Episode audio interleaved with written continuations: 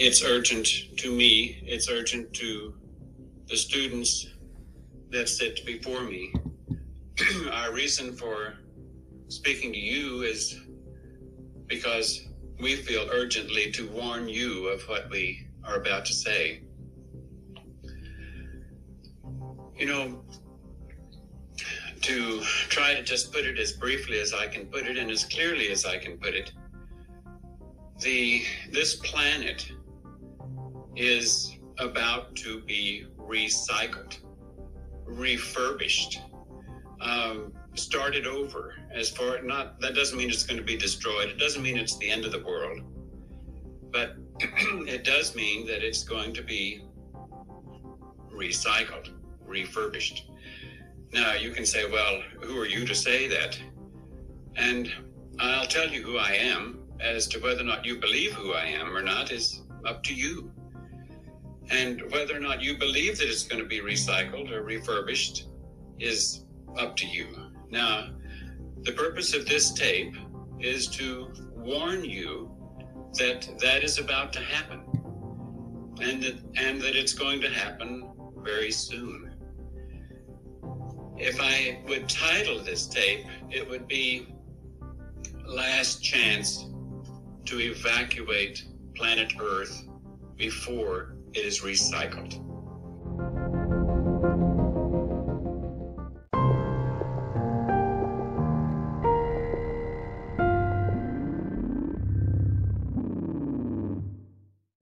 Hello, everyone. Welcome back to Perplexity, a Mystery Podcast. I'm your host, Kadra. Thank you so much for being here. I've got a wild story for you guys today. Uh, quickly, before we get into it, if you missed last week, I released episode six, which was a true crime case. That was the mysterious disappearance and alleged murder of Li Yingli. You definitely want to go back and check that out if you missed it. Don't forget, if you like what you've been hearing so far on this podcast and you haven't done so yet, please be sure to leave a five-star review on whatever platform you're listening on. It's super easy. Just click the star rating option when you pull up the podcast. Also, be sure to follow the podcast so that you know when new episodes are being released. If you have topic requests or you want to share a crazy story with me that I'll read on the podcast, you can email me at perplexity mystery podcast at gmail dot com. You can also follow me on Instagram for the latest Perplexity updates at Perplexity Mystery Podcast. I wanted to cover this story today because I've always been fascinated by cults, and I realized the other day I haven't done a cult episode yet. Uh, one of the most fascinating cults to me has always been Heaven's Gate. Yeah, so that's what we're going to talk about today, you guys. You heard the recording at the beginning. That was the lovely Marshall Applewhite, and we're going to talk all about him in a second. First, uh, my sources for today are the Spotify podcast original from Parcast, known as Cults. They have a four-part series all about Heaven's Gate. Definitely check that out if you're interested in this story. I also got information from heavens gate dot com. It is still up and running, you guys. Uh, Wikipedia, of course, and a couple of articles. So an article from the San Diego Union-Tribune by Janja Lalik, hope I'm saying that right, an article from The New Yorker by Zoe Heller, and an article from escondido grapevine dot com that was posted by D. Wiseman.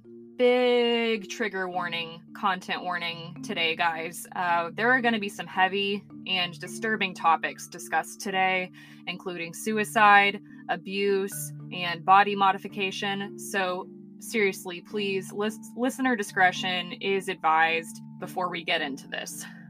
I thought first we should talk about what makes a cult a cult, since I haven't really talked about cults before. So a cult, of course, needs some kind of leader and followers. There's always some kind of system of beliefs that sets them apart from other belief systems. This system creates an in-group dynamic, and eventually the leader is able to control their followers' thoughts, feelings, and actions. The key dynamic is always control. People who join cults are often very well educated, They come from good families and do not have prior psychological problems. Cults want highly functioning individuals who contribute and can recruit people. Cults often have some type of hierarchy where everyone has a job, and members are often given new names to strip them of their old identities. Some scholars theorize that levels of religiosity and cultic affiliation tend to rise in proportion to the perceived uncertainty of an environment. So the less control that we feel we have over our circumstances, the more likely we are to entrust our fates to a higher power, like a cult. A classic example of this relationship was provided by the anthropologist Brone, Bronislaw Malinowski, who found that fishermen in the Trobriand Islands off the coast of New Guinea engaged in more magic rituals the further out they went into the sea. This propensity has been offered as an explanation for why cults exploded during the social and political tumult of the nineteen sixties, and why levels of religiosity have remained higher in America than in other industrialized countries. Americans, it is argued, experience significantly more economic precarity than people in nations with stronger social safety nets, and consequently, Americans are more inclined to seek alternative sources of comfort. In two thousand twenty-two, an article from the San Diego Union-Tribune by Janja Lalik says, "In these turbulent times, cults are having a heyday of recruitment. Don't jump in too fast. Take your time before you take the leap. Don't be pressured to act now. Do your research. Pretend you're buying a car. You would never buy the first car you look at, right? Trust your gut if something doesn't feel right. If I've learned anything over the past thirty-five years of studying these groups and working with survivors and families, it's that there are no gurus." Now, there has been some debate on whether or not we should even consider Heaven's Gate a cult in the first place. Scholar Benjamin Zeller argued Heaven's Gate wasn't a cult at all. It was an extreme religion. We should probably look at it as more of an extreme offshoot of Christianity. For example, in Catholicism, priests and nuns agree to be celibate. They give up all their familial possessions and follow a strict lifestyle and moral code so that they can enter into heaven. So, if we are going to accuse Heaven's Gate of being a cult and of brainwashing their members, according to this scholar, we also have to consider how organized religions operate. It's also alleged that Heaven's Gate always offered their members choice, and that each member made individual decisions for themselves. So after we talk about Heaven's Gate, I'll let you guys decide for yourselves what you think. Something else that is a common experience in cults is cognitive dissonance, which we'll talk about. This is an instance where we're confronted with something that is the opposite of what we believe to be the truth. Trying to deal with two opposing ideas is difficult for the human brain, so our minds have to find a way to adjust. We either have to accept that our initial belief was false or redefine the truth. So Heaven's Gate. Let's talk about some people first. There was a man named Marshall Applewhite. Marshall was born in a small town in West Texas and was raised in a very conservative family. His father was a Presbyterian preacher. In nineteen fifty-two, Marshall enrolled in seminary school, and he was looking to follow his father's footsteps. But after about two years, he left the seminary program. He was still a strong Christian and stayed connected to the church, but he was struggling as a closeted bisexual. It's been suggested that Marshall had a difficult time reconciling his feelings regarding his sexuality and his desire to be a preacher. So this ultimately led to him walking away from the traditional Christian church. After he left the seminary, Marshall started pursuing other passions like music. He enjoyed singing and ended up earning a master's degree in music and voice from the University of Colorado. By then, Marshall was in his late twenties, married with two kids, and he and his family moved to New York City, where he was hoping for his big break into show business, but this never happened. Eventually, Marshall abandoned this dream, and he and his family moved down south to Tuscaloosa, Alabama, and he started teaching music instead at the University of Alabama. He became pretty popular with his students, a little too popular, some people would say, because there were rumors that started to circulate that Marshall was having an affair with a male graduate student. His wife ended up leaving him and took the children, and they eventually got a divorce. Then, in nineteen sixty-six, Marshall moved to Houston and started teaching again at the University of Saint Thomas. His music career picked back up, and he started singing for the Houston Grand Opera. He worked as a choral director for a few local churches, and he seemed to have come to terms more with his sexuality as he began to openly date both men and women. But then for some reason, he left the University of Saint Thomas. It's not clear if this was on his own accord or if he was forced to resign. He also left the Houston Grand Opera after he had a psychotic episode on the night he was supposed to perform. The episode was apparently so extreme that he had to be hospitalized. After this, Marshall seemed to be directionless. He bounced around for a few months from thing to thing. He started struggling with his finances. And then his father died. Marshall spiraled into a depression. He also began to hear voices. He was having health issues at some point as well. He almost died from a serious heart blockage. And Marshall is still pretty young when all of this happens. He's only forty years old. So it's said one day in nineteen seventy-two, Marshall was visiting a friend in the hospital. And while he's visiting this friend, he meets a nurse named Bonnie Lou Nettles. So now we need to talk about Bonnie. Bonnie grew up in Houston, Texas. She was raised Baptist, but she never felt connected to her faith. She was always more interested in seeing her friends and socializing at church. As an adult, Bonnie got married, she had kids, and became a nurse, but it seems like she wasn't completely satisfied with this traditional lifestyle. She wanted something more.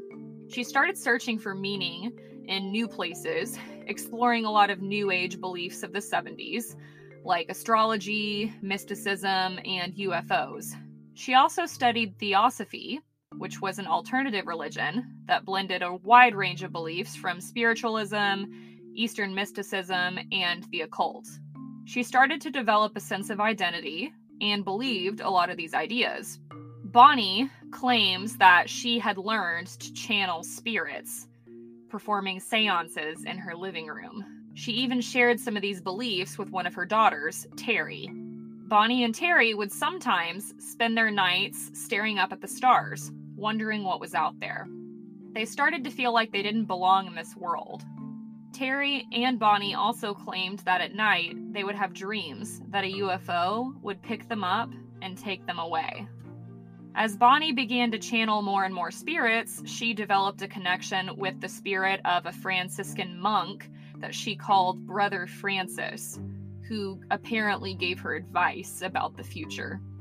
Another spirit Bonnie allegedly spoke with predicted that she would meet Marshall Applewhite. So here they are back at the hospital. Marshall was, you know, checking on his sick friend, and when he has a conversation with Bonnie, they both say that they immediately connected. Marshall would later say that he felt as if he had known her forever. They find out they have a lot of common interests, one of them being astrology. Marshall had been wanting someone to do his birth chart for him, and it turned out that Bonnie was an experienced astrologer, so she happily agreed to do his birth chart. She just needed his birth certificate. Marshall just so happened to have his birth certificate out in his car, so he gave it to her the same day, and he later said that he just felt like the whole encounter felt like fate. Once Bonnie reads Marshall's chart, she finds out apparently that their souls were linked. She said that they had known each other in a past life, and that's why there was a sense of recognition when they first met. At this moment, Bonnie believed that they had been brought back to each other in this next life to complete a spiritual mission. So Bonnie convinces Marshall that he has a mission he must complete, that this mission has been written in the stars, and he just simply has to accept this calling. While Bonnie isn't sure exactly what the mission is, she claims that she's sure her and Marshall are supposed to complete it together. Bonnie and Marshall start spending a lot of time together. They isolate themselves from any other people, and they're trying to figure out what their mission is. Marshall always claimed that they never had any kind of sexual relationship. They just felt really compelled to go through life together and figure out this mission. And in January of nineteen seventy-three, they packed their bags and hit the road, leaving behind any friends and family. Bonnie and Marshall travel around the country. They're working odd jobs to pay for any necessities like gas and food, and they start visiting all kinds of people to figure out what their mission is. They go to new age groups, alternative health centers, gurus. They even go to Christian churches. They also read a ton of books from all kinds of religions, studying everything that they could get their hands on. Marshall said at this time that, quote, their thirst was absolutely unquenchable. So one day in July of nineteen seventy-three, Bonnie and Marshall are in Oregon, camping on a beach, and they have this epiphany. They start to piece together all of these things that they've been learning. Not only do aliens exist, but they've come to Earth in the past, and everything written in the Bible is based on those encounters. When the Bible described angels coming down from heaven in chariots, it was actually aliens landing in spaceships. When the sick were healed in the Bible, it was actually the modern medicine work of aliens.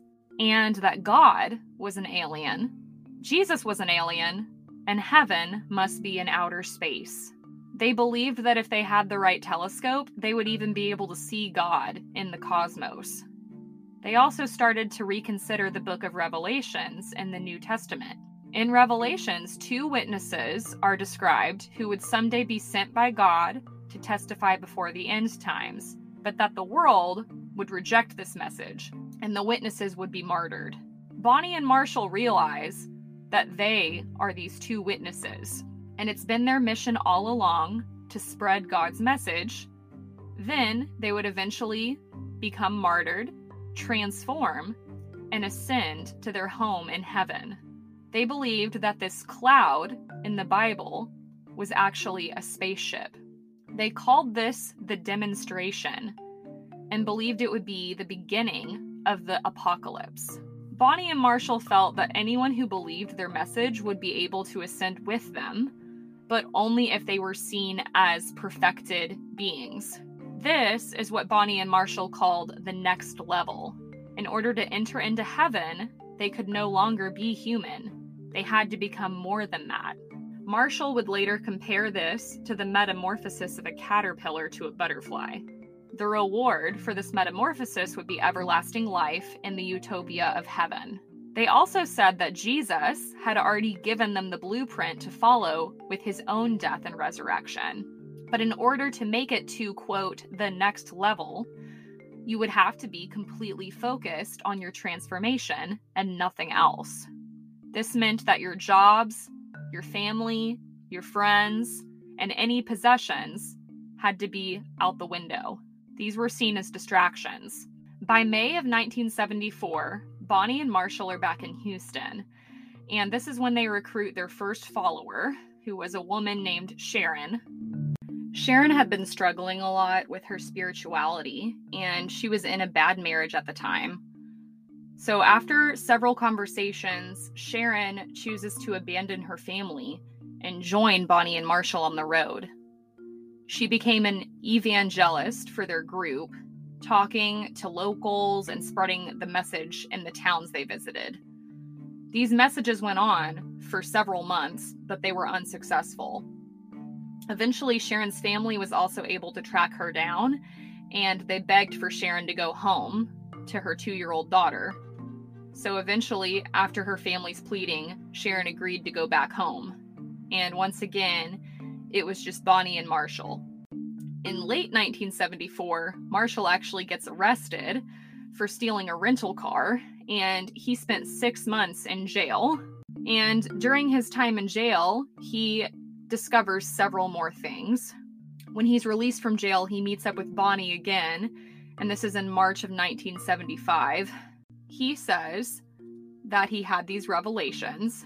If they were God's witnesses, they couldn't be human. They were already members of the next level, aliens in human clothes. Because they had already been transformed, it was going to be their duty to be teachers and leaders. He also wrote out a summary of their beliefs, and he showed this summary to Bonnie. So they sit down and they edit this together, and it becomes known as, quote, the first statement. Bonnie and Marshall start mailing out the first statement to all of these New Age groups, alternative religions, and gurus, hoping it will result in gaining a following. The first statement was conveniently a much tamer version of their beliefs. It didn't mention revelations, the apocalypse, or anything really about aliens. Instead, it focused on their promise of transformation. They also referred to themselves as the two. They wrote, "Those who can believe this process and do it will be lifted up individually and saved from death literally. If you seek the two while they're here, they will gladly fill you in on the details and insist that those who wish to follow in this path. If this speaks to you, respond according to your capabilities or needs. For your sake, give this opportunity your best." Bonnie and Marshall also started calling themselves by other names, like Bo and Peep, Guinea and Pig, and Tea and Doe.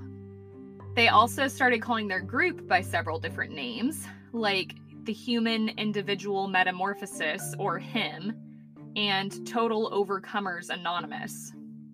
So they send out this first statement, and they actually get some responses. There was a guru in Los Angeles named Clarence Klug that contacted them, and he invited them to come and speak to his group of followers. Klug had developed his own process for transformation that was known as self-initiation. He taught his followers that they would be able to overcome their human limitations and transform into beings of light. His group was also suffering, and he had run out of money and lost a lot of followers. The few members that remained were somewhere between forty to eighty people, and they were starting to doubt Klug's power to transform them. So on April ninth, Bonnie and Marshall visit Klug and his followers, and they share their message. Bonnie and Marshall make it clear that anyone who wants to ascend must be willing to leave everything behind. This included no sex, no alcohol, and no drugs. The no sex thing is also interesting because to me it's kind of Marshall's way of compartmentalizing his sexuality. Like, he doesn't have to deal with it if no sex is allowed. Marshall explained, quote, "You would have to literally overcome every human indulgence and human need. You'd have to lose everything. You will sever every attachment with that world that you have," end quote. He then invited anyone who is willing to do this to meet him on May fifth at Gold Beach in Oregon. This was the same beach where Bonnie and Marshall had had their epiphany. Several accounts from that night claim that the audience found Marshall to be captivating. They were struck by his charisma and confidence. One person from Klug's group, however, was skeptical and asked to see more proof. How could they be so sure that they were actually part of this next level? So when this member asks Marshall this, Marshall replied, "You already know who we are, or you wouldn't be here." So the meeting goes pretty well because they recruit about two dozen people, including Clarence Klug. And Bonnie and Marshall keep traveling and recruiting, and within a few months, they gather around one hundred followers, and they make national headlines. In September of nineteen seventy-five, posters started appearing in bookstores and coffee shops all along the Oregon coast. They would say at the top, U F Os, why they are here, who they have come for, when they will leave. Not a discussion of U F O sightings or phenomena. The posters also informed of an upcoming meeting on September fourteenth, and they encouraged people to attend if they had, quote, ever entertained the idea that there might be a real physical level in space beyond the Earth's confines. Posters like this were also distributed by Heaven's Gate members in other states like California and Colorado. So on September fourteenth, Bonnie and Marshall have this meeting in Waldport, Oregon, and a couple hundred people show up. Bonnie and Marshall walk out on stage dressed alike with the same short haircut, which I think is so creepy. And then for the first couple minutes, Bonnie and Marshall stand on the stage and they don't say anything. They just stare in silence, which I feel like would be so uncomfortable. um, but finally, after a couple minutes of silence, Marshall announces they are representatives from outer space, sent by God and destined to be martyred. And he said the apocalypse was imminent and that the spaceship was coming. He talked about transformation and how to transform, how committed you would have to be. And then he also emphasized the importance of making this commitment quickly, how time was of the essence. So one thing I want to point out here, you always know you're being scammed if whoever is trying to convince you of something wants you to make that decision right away. It has to happen now.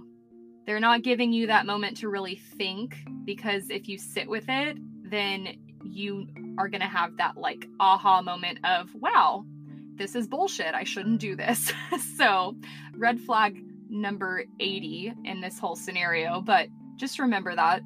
One person that attended the meeting was quoted saying Marshall made them feel, quote, euphoric, higher than a kite.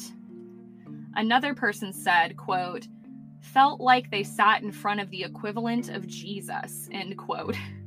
So he must have been pretty convincing, at least for some people. Uh, during the meeting and at many other recruitment meetings that Bonnie and Marshall would hold, Marshall asked a simple question. What would people be willing to sacrifice in exchange for eternal life in heaven? So after this meeting in Waldport, Oregon, they gained thirty-four more members. And Waldport was a small town. There were only about a thousand people in it. So when these thirty-four people up and abandoned their lives and their families out of nowhere, it was a pretty big scandal. A lot of people in Waldport were really concerned. So the authorities were contacted and they launched this investigation. Newspapers began to pick up the story. Local headlines read, twenty persons reported missing, lured by U F O Pied Piper. Even the New York Times picked up the story. People started wondering if Marshall had used his charm and charisma to hypnotize and brainwash people. Nobody could make any sense of why these normal people would just up and abandon their lives for what seemed like such a crazy idea. They also started comparing Heaven's Gate to the Manson family. One follower sold his house for five dollars. Another follower left behind their successful real estate business and what his friends described as, quote, one of the finest families in town. Socialist Robert Bulk and David Taylor studied Heaven's Gate for seven weeks in the fall of nineteen seventy-five by going undercover, posing as members. But they claimed from their studies there was no brainwashing due to, quote, lack of indoctrination. So because cults tend to follow a typical recruitment pattern where they approach people directly and they use these long and drawn-out recruitment processes, Heaven's Gate didn't perfectly fit into this cult category. When Bonnie and Marshall would do these recruitment meetings, they would only spend fifteen to twenty minutes delivering their message, and then they would open the floor to questions. However, they would often avoid answering important questions, like where would they get their food or money?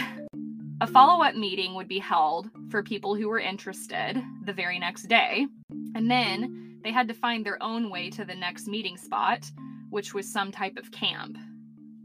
So if these people weren't brainwashed, what was it that convinced them to join?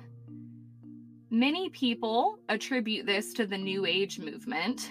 Many members of Heaven's Gate had already tried other practices and religions before. They had spent years trying to find themselves with practices like Scientology, yoga, Zen, offbeat cults, hallucinogens, tarot cards, and astrology. Also, a lot of members believed in psychic phenomena and the paranormal. Some people believe Heaven's Gate was just the newest spiritual awakening that the followers had discovered. It simply offered them something different and new, exciting to experience. Bonnie and Marshall also seemed to entice people because Heaven's Gate was not only backed by faith, but also apparently backed by science. According to Bonnie and Marshall, they had access to advanced extraterrestrial techniques. They said their process would activate a chemical change in the human body. So in nineteen seventy-five, Bonnie and Marshall gave their followers pretty loose guidelines to follow, to focus on their transformations and nothing else. They said they couldn't do any type of reading, no music was allowed, and no social interactions were allowed. Friendships were discouraged as well because they said that this social connection was considered too human. The members at the time were as young as fourteen years old and as old as fifty-eight years old. But the majority of the members were in their twenties and college educated. Most were apolitical and didn't feel connected to traditional American values. Most of the followers' days consisted of sitting alone in silence. Part of the day was spent doing a form of meditation that they called tuning in. The members were given tuning forks to hold above their heads. They were told to tune their mind to the level of the tuning forks, whatever that means. In a documentary called Heaven's Gate, The Cult of Cults, one of the members was interviewed and they talked about this practice and they said, so you take it and hit it and stick it on your head and then kind of like hum it to yourself. They didn't give us instructions on how to do any of that. The group mostly stayed in secluded campgrounds, and they relocated every couple of days. They never stayed in one place for long. Occasionally, they would go to towns and hold meetings to recruit followers and try to get money for food and gas. Unless they were recruiting followers, when the Heaven's Gate followers went into town, they also were not allowed to mention Bonnie, Marshall, or that they were members of Heaven's Gate. So this is when the group started to become kind of secretive and paranoid. When new followers would join, they would have to meet up at a buffer camp before they could go to like the actual camp where they would train. And in order to find the buffer camp, they had to find their own way there. They wouldn't really give them any instructions on how to get there or help them. And this was to prove their commitment to Heaven's Gate. Sometimes the sites for the buffer camps were hundreds of miles away from where the new followers had agreed to join. In Heaven's Gate, each follower was also assigned a partner to basically keep them accountable and make sure that they weren't breaking any rules. They were expected to be together twenty-four hours a day. The partnerships were also designed to be uncomfortable for the followers because it forced them to confront and overcome any human emotions. For example, you might be assigned to someone twenty-four hours a day that you were sexually attracted to. So you would constantly have to overcome your human desires. The partnerships were even sent out traveling together. They met back up as a group every couple of weeks. But Bonnie and Marshall were often absent from these meetings, so their presence became more and more mysterious to their new followers. In the fall of nineteen seventy-five, Bonnie and Marshall actually go into hiding, and a lot of people believe this was due to a lot of negative attention in the media that Heaven's Gate was receiving. Reporters had figured out who Bonnie and Marshall were and had released their photos in the newspapers. People started referring to Marshall Applewhite as the next Charles Manson. Others believe that Marshall and Bonnie may have been purposefully hiding from their followers because they had told their followers that their ascension to heaven was just a few weeks away. And then, when weeks became months, members began to get suspicious. Marshall and Bonnie stayed in hiding until early nineteen seventy-six.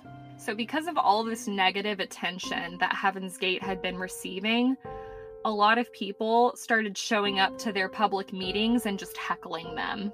And it became really difficult for them to get new members. So in April of nineteen seventy-six, Bonnie announces that they would no longer be accepting new members. And they had somewhere between eighty and one hundred members at this point. They knew that they had to explain to their members why the ascension to heaven hadn't happened yet. They tell the group that Bonnie and Marshall had already been martyred. They compared their character assassination in the media to their death, and that this was a metaphor that meant it was time to move into the next phase of their mission, the ascension. They also told their followers not to worry about the timeline of when the ascension would occur. In order to determine who would be ready for the ascension, it was time to get serious.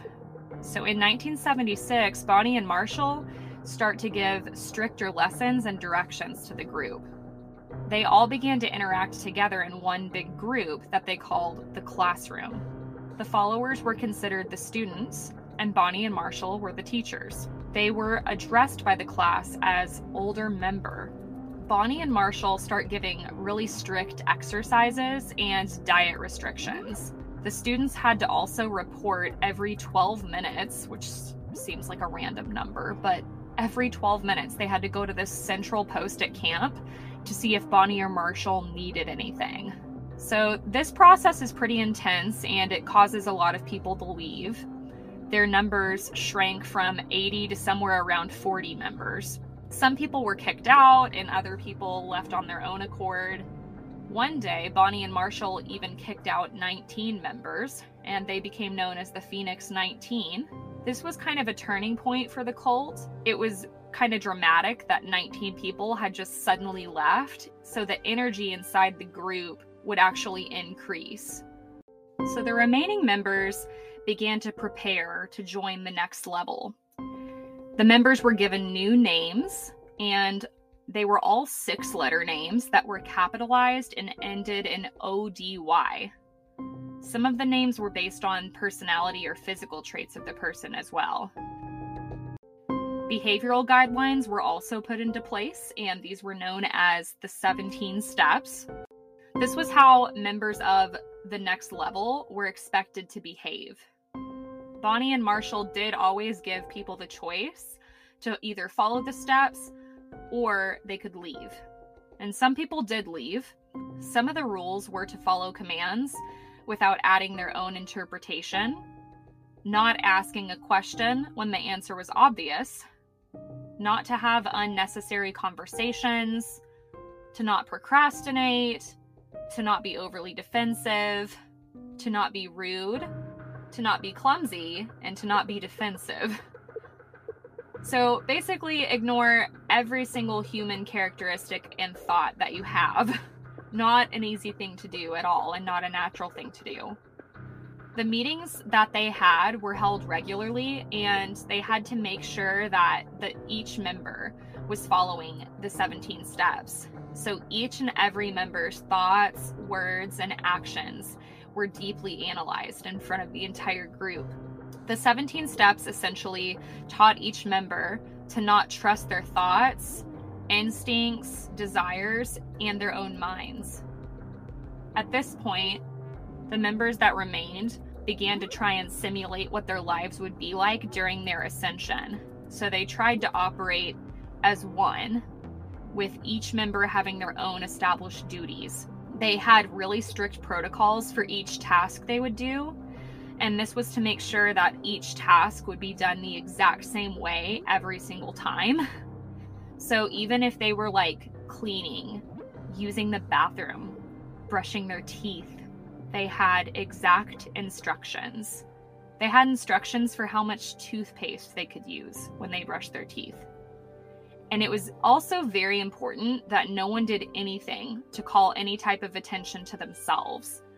There was no individuality. You were simply part of the group.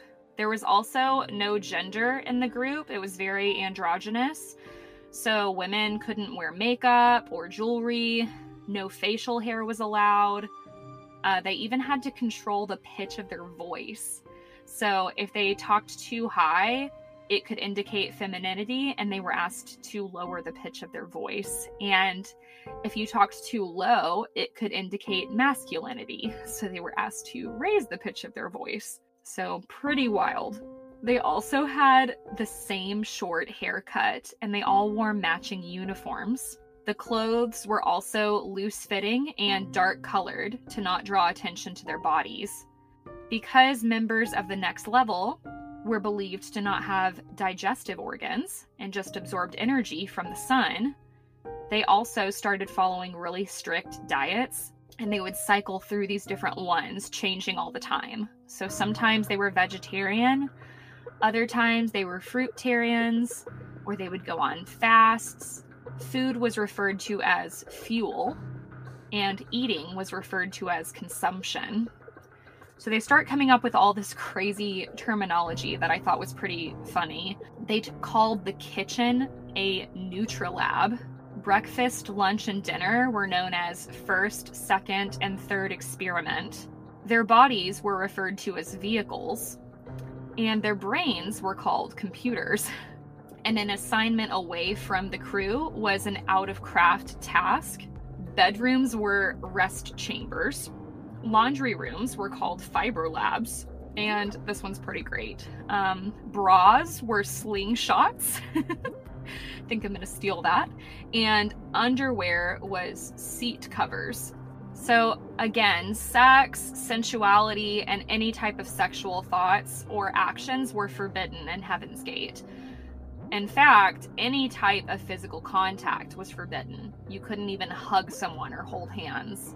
If you had a wet dream, or what was also called a nocturnal emission, you had to sign out a washcloth to clean yourself up, which would make your shame public knowledge. At some point, Marshall also admitted that he was struggling with sexual attraction to one of the male members, and as he put it, quote, "My vehicle is attracted to your vehicle." He had to have several members help keep his behavior in check and keep him under control. And there was even a night that Marshall had a nocturnal emission. And so he woke up the next day and told members he was considering getting a castration. He compared this thought to the passage in the Bible, "If your eye offends you, pluck it out." So the rules around sex continued to escalate, and eventually Marshall Applewhite decides everyone should get castrations. It just so happened that one of the members of Heaven's Gate used to be a nurse who worked for a doctor that specialized in testicle removal. So they see this as an opportunity to get everyone castrations. This nurse had seen how it was done, so surely that must mean she's competent, right? So they let this woman, with a couple years of medical education and no surgical training, castrate one of their members. After the first procedure, this male member started to have extreme pain. His scrotum swelled up. And at this point, Marshall realizes that they've gone too far. And so Marshall freaks out, and he says that they need to take him to the police. But his followers don't want to do that. They want to protect him. Eventually, though, they realize they have no choice and they have to take this guy to a hospital to at least get medical attention. So they do. And the doctors help him. While the doctors are helping this member, one of the other members went to a nearby pier to dispose of any evidence. So they threw this man's testicles in the water. The male member that was castrated survived, and he was released from the hospital. And after this, Marshall decides it is way too dangerous for everyone to get a castration and decided against it. But then at some point, I guess they changed their minds, because several of the Heaven's Gate members, including Marshall, found a real doctor who was willing to operate on them. And between seven and nine members of Heaven's Gate were castrated. This led to several members deciding it was time to leave the group. Multiple times, Bonnie and Marshall claimed that the ascension was happening, and so they would take their members outside of whatever camp they were staying at, and they would sit under the stars, staring up at the sky, and obviously nothing would happen. So after each of these failed predictions, Bonnie and Marshall would say, "I don't know what happened. We're just as surprised as you are. We wouldn't blame anyone for leaving." This each time would cause some cognitive dissonance. So to deal with this, a lot of the members would just attribute this non-arrival of God to simply mean they hadn't worked hard enough. It wasn't time for them to go yet. So the members continue to train hard for years, but in nineteen eighty-two, Bonnie's health starts to deteriorate. She had developed cancer in one of her eyes, and a lot of the members are surprised by this, obviously. This shouldn't be possible, because Bonnie had already been transformed, right? But her eye is surgically removed and replaced with a prosthetic. Bonnie's cancer, though, continues to get worse, and by May of nineteen eighty-five, she's super sick. She finally goes to a doctor, and this is when she finds out her cancer has metastasized to her liver. It's inoperable and untreatable, and Bonnie dies. She died in Dallas, less than four hours away from her family, surrounded by Heaven's Gate members. Her body was cremated, and it's likely that Marshall scattered her ashes. Now, this whole time, Bonnie hadn't been following one of the important rules of the cult, which was to stay isolated and not talk to anybody outside of Heaven's Gate. But every month, she had been keeping in touch with her daughter, Terry, sending her letters. So when she died and the letters stopped in nineteen eighty-five, Terry became very worried. Eventually, two members of Heaven's Gate contacted Terry, and they meet up with her in person and inform her of this news. And Terry is understandably beside herself. She's extremely upset because she wasn't there for any of this. She couldn't be at her mom's side when she passed. She didn't get any kind of closure because Bonnie had already been cremated and her ashes were scattered. So this was obviously really hard for Terry. And Terry's family didn't even want to have any kind of memorial for Bonnie. So she really had to deal with her grief alone, which must have been really difficult.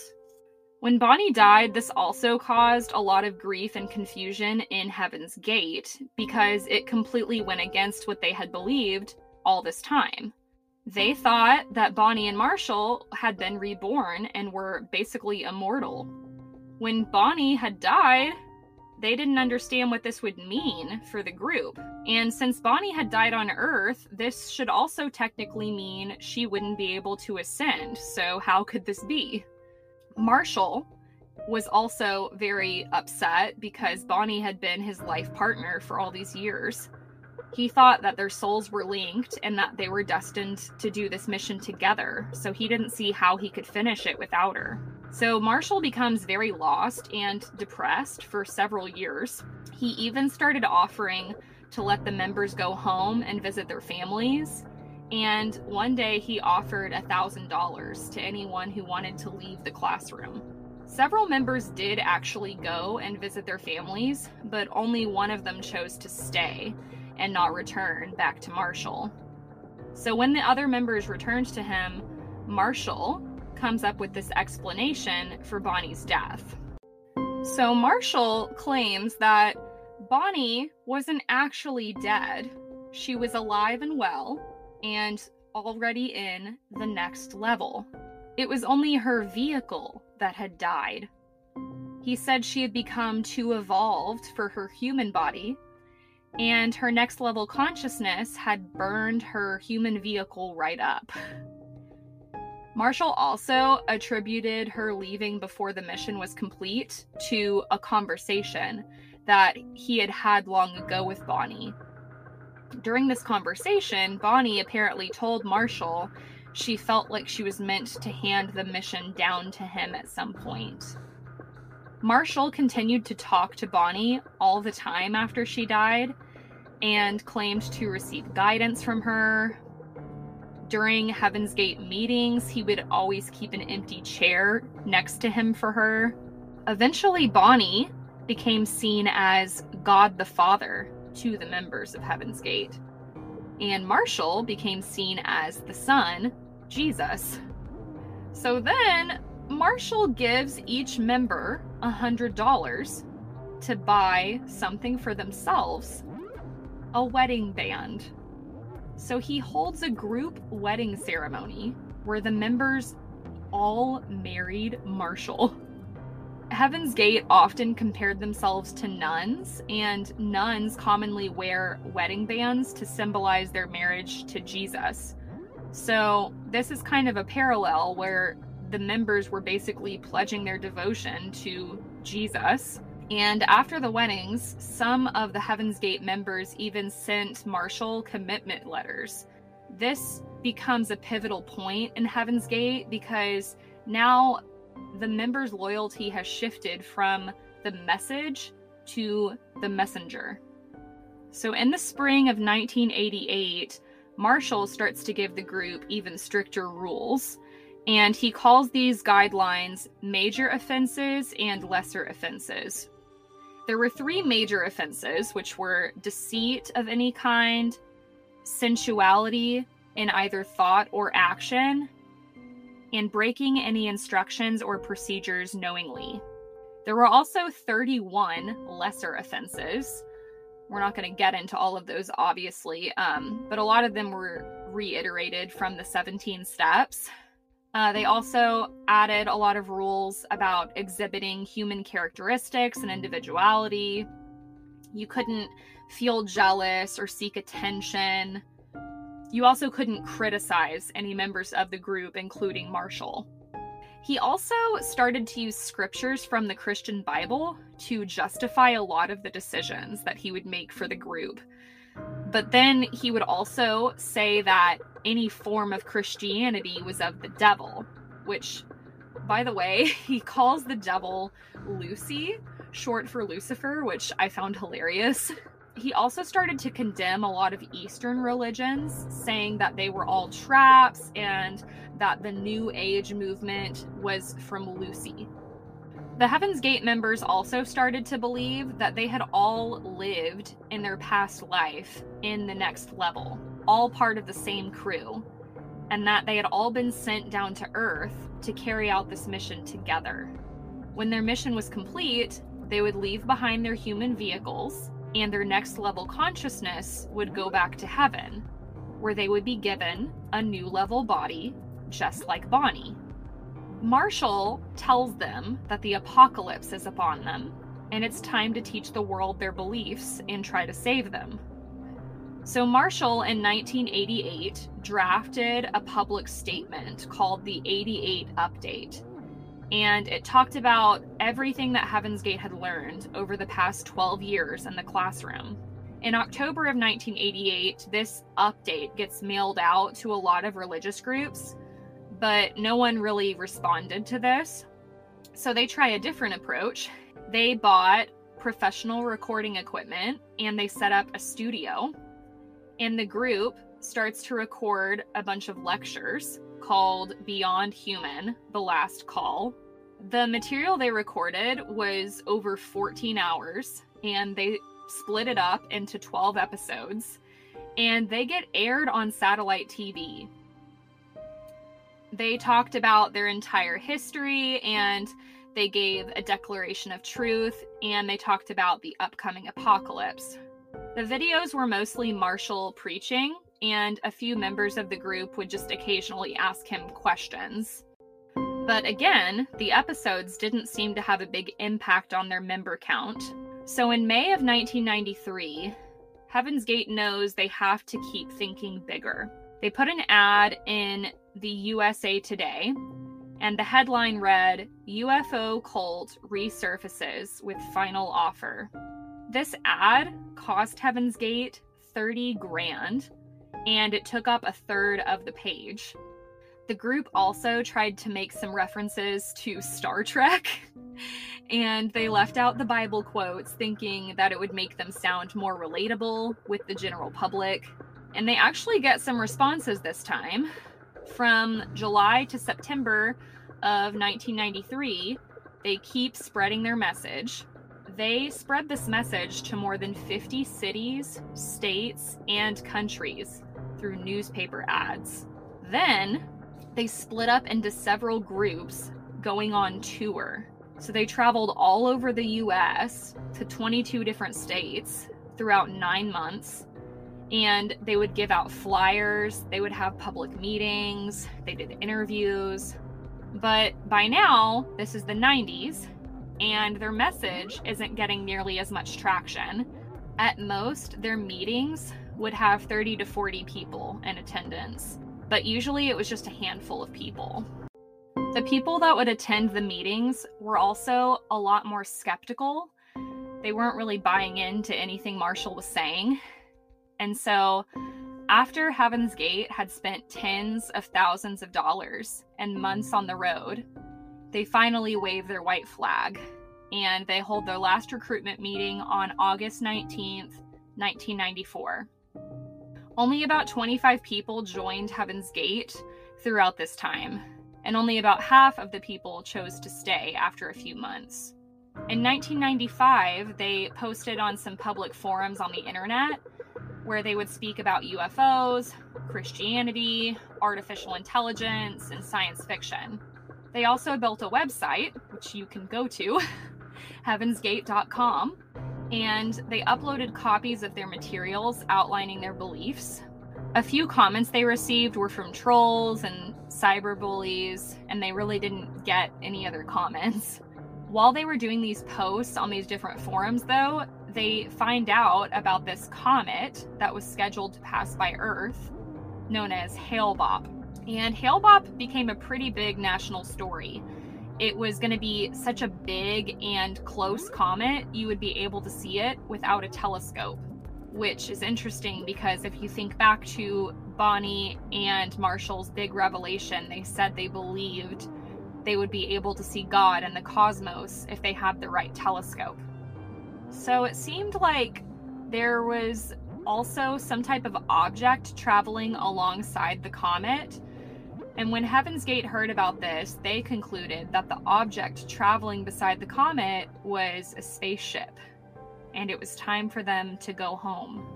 This part of Heaven's Gate's mission became known as the Exit. The group purchased several guns and learned how to use them in case of a government siege.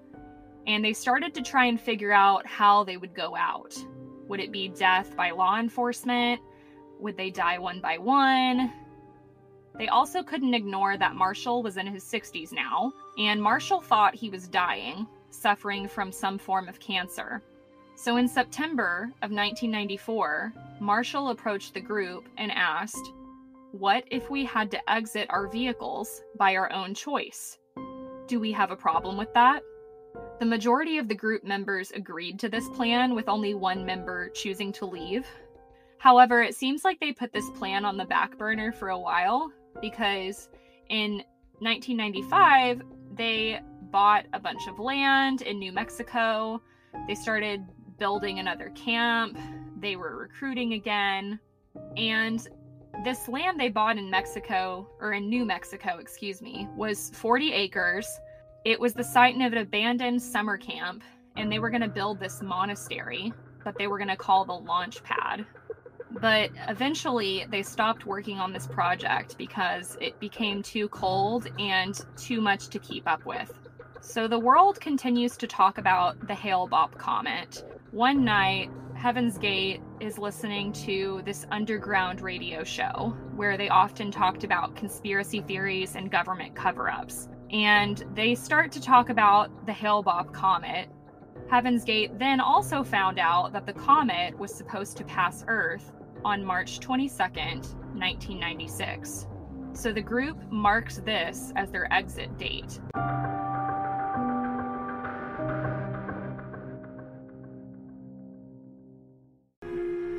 This was about three months away when they heard this message on the radio. So they decide it's time to live it up, and they liquidate all their assets.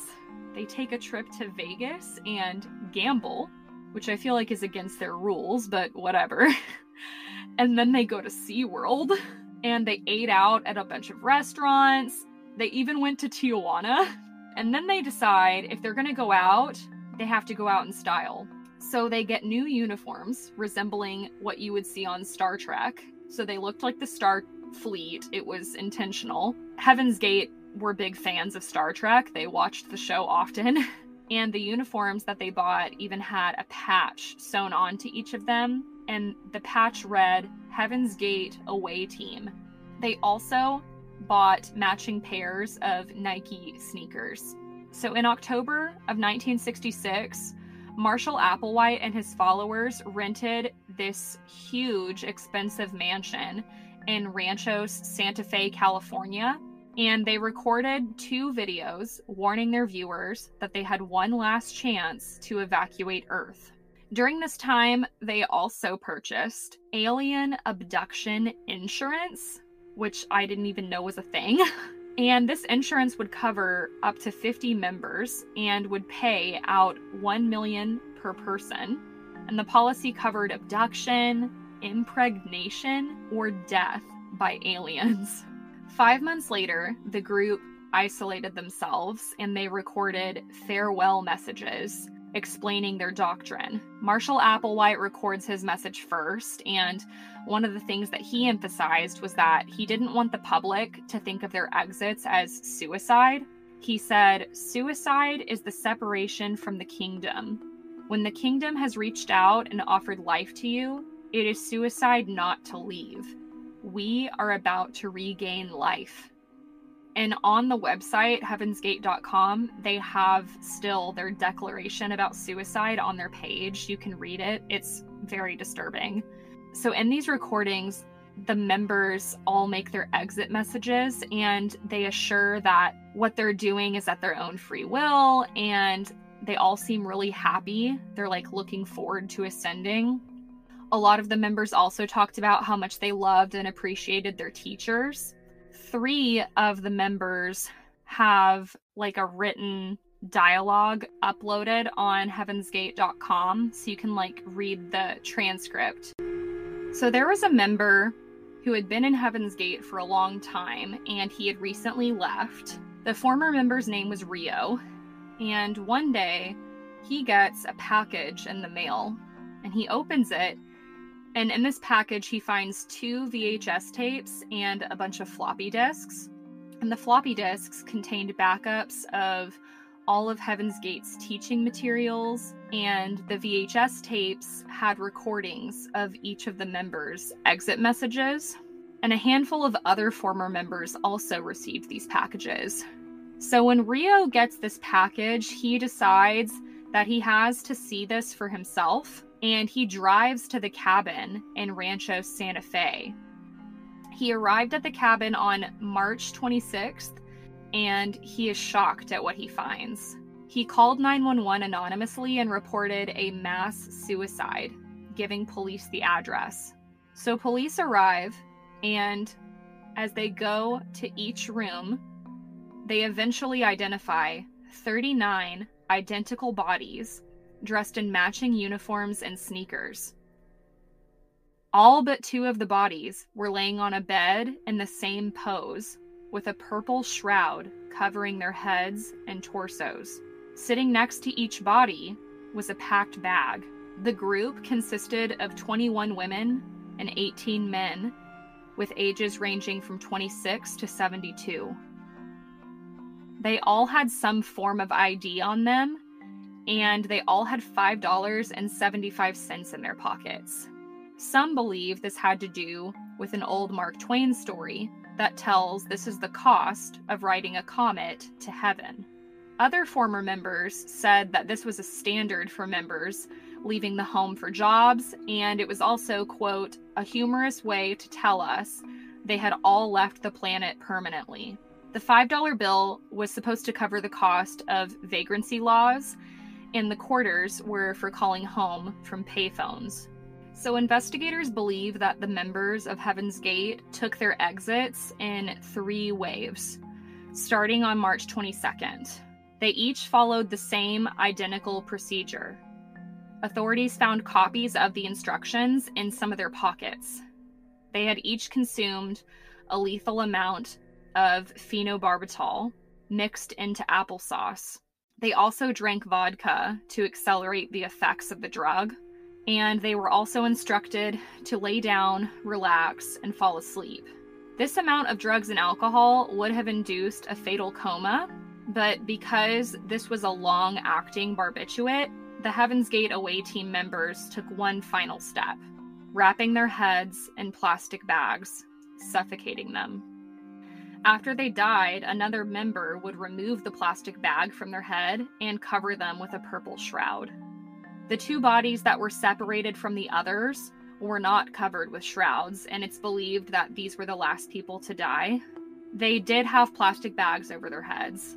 Some people also wonder if the purple shrouds were meant to symbolize Jesus and Easter time, since Easter was going to be coming up soon, or if they were out of respect for Bonnie, since this was Bonnie's favorite color. Marshall Applewhite's body was found alone on a king-sized bed in the master bedroom. His autopsy did not find any cancer, but they did find advanced heart disease. By going out in such a dramatic way, in a sense, Marshall did fulfill his promise that the group would live on. Heaven's Gate has become known as one of the most infamous cults in the world. Decades later, people are still talking about it. This was the largest mass suicide in the country to date. The story reached national news, and the president at the time, Bill Clinton, called the event heartbreaking and sickening. Before the members committed suicide, they also made sure to clean the mansion so that it was spotless. They also paid off a two dollars and fifty cents library fine the day before they started their suicides. Footage from the inside of the mansion was also eventually released to the public, which I hate when they do that, but there, there are pictures online. There was no sign of a struggle, violence, or any blood at the scene, and authorities agreed that this seemed to be a very voluntary scenario. But many argue that the members were manipulated and slowly groomed by Marshall Applewhite over the years, leading to him ultimately hypnotizing them and murdering all of them, because they only had an illusioned choice in the end. The two choices were both suicide. Either leave the group and spend their life on Earth, damning themselves to the hell that was this planet, or abandon their vehicles in a physical suicide and ascend to heaven with the rest of their classmates, which were the only family they had known for the last twenty years. After these thirty-nine members of Heaven's Gate committed suicide, at least three more former members that we know of also committed suicide. One of them even wore an away team patch. Two former members, Mark and Sarah King of Phoenix, Arizona, operating as the TELAH Foundation, T E L A H, are believed to still maintain the group's website. As of two thousand seventeen, there has been no evident growth for Heaven's Gate, so it seems like the group has come to an end. Three quarters of the members who committed suicide had followed Heaven's Gate for more than twenty years. Life inside of Heaven's Gate was a constant daily struggle. They had to have constant awareness and struggled every second of the day to make sure they were living up to the expectations of Marshall Applewhite. They had to completely denounce who they were as people. They had to leave behind everything they had ever known. Their exit was seen as them finally being able to claim their award. They were finally worthy. They were finally seen as individuals. Perhaps this is an insight into how important it is for us to have our own sense of self, camaraderie, and self-worth, and just how far humanity is willing to go to obtain it. And that is the absolutely insane story of Heaven's Gate. Oh man, you guys. That was a long one. If you know me, I can't leave out any details, but such a tragic and crazy story, and thirty-nine suicides. It's just, it's so crazy. What a story. I hope you guys enjoyed this episode. If you did, share the link with some of your friends, share it with family. Please be sure to leave a five-star review on whatever platform you're listening on if you haven't already. Follow the podcast so you know when new episodes have been released. And if you have any requests for future episodes, or you just want to share a crazy story with me that you want me to read on the podcast, you can email me at perplexity mystery podcast at gmail dot com. Follow me on Instagram for the latest Perplexity updates at Perplexity Mystery Podcast. And if you've made it this far, thank you guys so much for listening. And I will see you guys in the next episode. Bye.